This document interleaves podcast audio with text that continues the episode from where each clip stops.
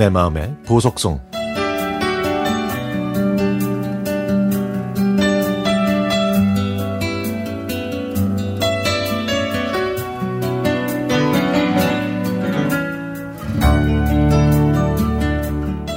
가끔가다 돌아가신 할아버지께서 제 꿈에 나타나십니다.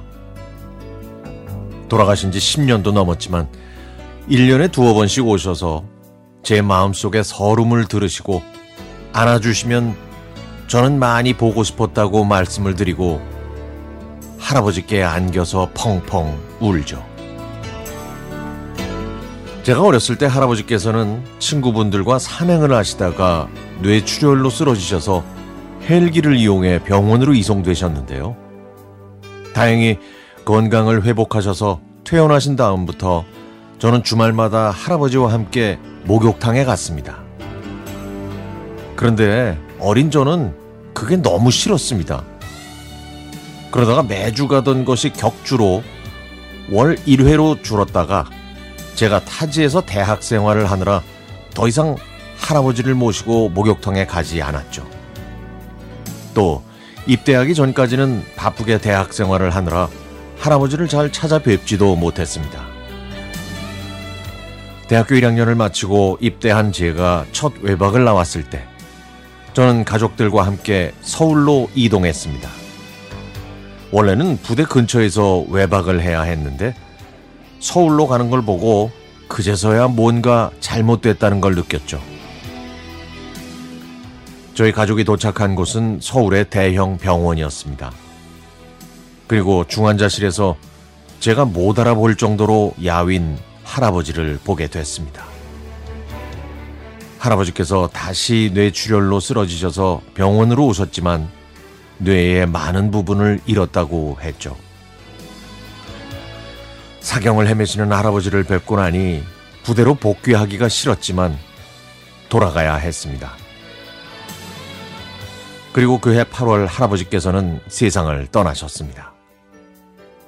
더운 여름날 훈련 준비를 하다가 할아버지께서 위독하다는 소식을 듣고 휴가를 받아 고향으로 가는데 그 시간 내내 혹시라도 할아버지의 마지막을 못 볼까봐 불안했지만 다행히 할아버지의 마지막 길을 제가 지켜드릴 수 있었습니다.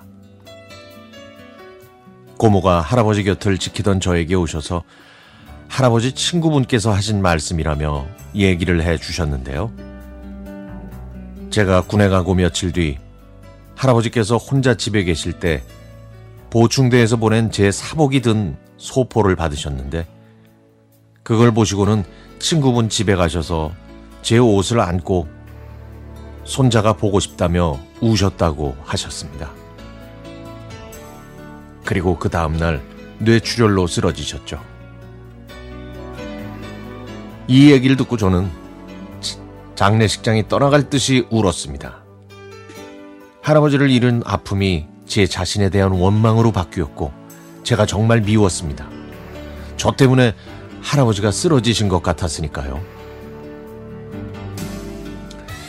저는 아직도 할아버지의 얼굴, 목소리, 함께 했던 추억이 기억납니다. 어린 저를 목마 태 우시고 마을에 자랑하러 다니셨던 것. 식사를 마치시고 틀니를 닦으시던 뒷모습.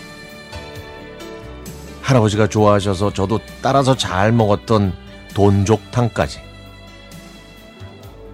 아주 가끔이라도 꿈에서 뵐 수 있고, 시간도 많이 지나서 예전처럼 큰 슬픔은 많이 희석됐지만, 그래도 제일 아쉬운 건 철없던 제가 할아버지께 더 잘해드리지 못한 겁니다. 할아버지, 손자 꿈에 더 자주 오세요. 이제는 할아버지께 의젓한 모습으로 저의 행복한 결혼 이야기, 함께 밥상에 둘러앉아 식사하는 우리 가족들의 안부, 미래에 태어날 예쁘고 귀여운 증손주 얘기까지 말씀드릴게요. 할아버지, 정말 보고 싶습니다.